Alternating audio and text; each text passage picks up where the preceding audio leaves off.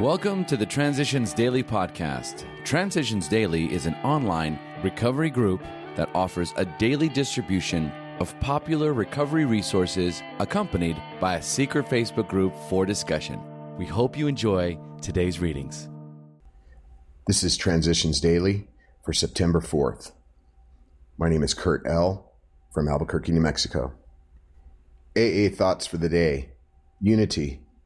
Moved by the spirit of anonymity, we try to give up our natural desires for personal distinction as AA members, both among fellow alcoholics and before the general public. As we lay aside these very human aspirations, we believe that each of us takes part in the weaving of a protective mantle which covers our whole society and under which we may grow and work in unity. We are sure that humility, expressed by anonymity, is the greatest safeguard that Alcoholics Anonymous can ever have. 12 Steps and 12 Traditions, page 187. Thought to consider To help each other is to help ourselves. Acronyms Denial. Don't even notice I am lying. Just for today. Conditional recovery from steering clear of emotional entanglements. Another caution. Tying our sobriety to someone we are emotionally involved with proves flatly disastrous. I'll stay sober if so and so does this or that puts an unhealthy condition on our recovery. We have to stay sober for ourselves no matter what other people do or fail to do. We should remember, too, that intense dislike also is an emotional entanglement, often a reversal of past love. We need to cool any overboard feeling, lest it flip us back into the drink. Living Sober, pages 61 62. Daily Reflections Reconstruction. Yes, there is a long period of reconstruction ahead. Alcoholics Anonymous, page 83.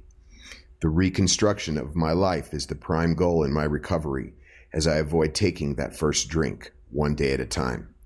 The task is most successfully accomplished by working the steps of our fellowship. The spiritual life is not a theory. It works, but I have to live it. Step two started me on my journey to develop a spiritual life. Step nine allows me to move into the final phase of the initial steps, which taught me how to live a spiritual life. Without the guidance and strength of a higher power, it would be impossible to proceed through the various stages of reconstruction. I realize that God works for me and through me. Proof comes to me when I realize that God did for me what I could not do for myself by removing that gnawing compulsion to drink. I must continue daily to seek God's guidance. He grants me a daily reprieve and will provide the power I need for reconstruction. As Bill sees it. Have you experimented? Since open mindedness and experimentation are supposed to be the indispensable attributes of our scientific civilization, it seems strange that so many scientists are reluctant to try out personally the hypotheses that God came first and man afterward. They prefer to believe that man is the chance product of evolution, that God, the Creator, does not exist. I can only report that I have experimented with both concepts, and that, in my case, the God concept has proved to be a better basis for living than the man centered one. Nevertheless, I would be the first to defend your right to think as you will. I simply ask the question In your own life, have you ever really tried to think and act as though there might be a God? Have you experimented? Letter 1950.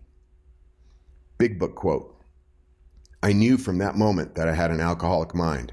I saw that willpower and self knowledge would not help in those strange mental blank spots. I had never been able to understand people who said that a problem had them hopelessly defeated. I knew then it was a crushing blow. Alcoholics Anonymous, fourth edition. More about alcoholism, page 42. 24 hours a day. AA thought for the day. We must be careful never to show intolerance or hatred of drinking as an institution.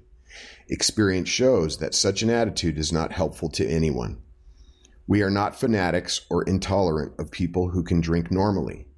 Prospects are relieved when they find we are not witch burners. Temperate drinking is okay, but we alcoholics can't get away with it.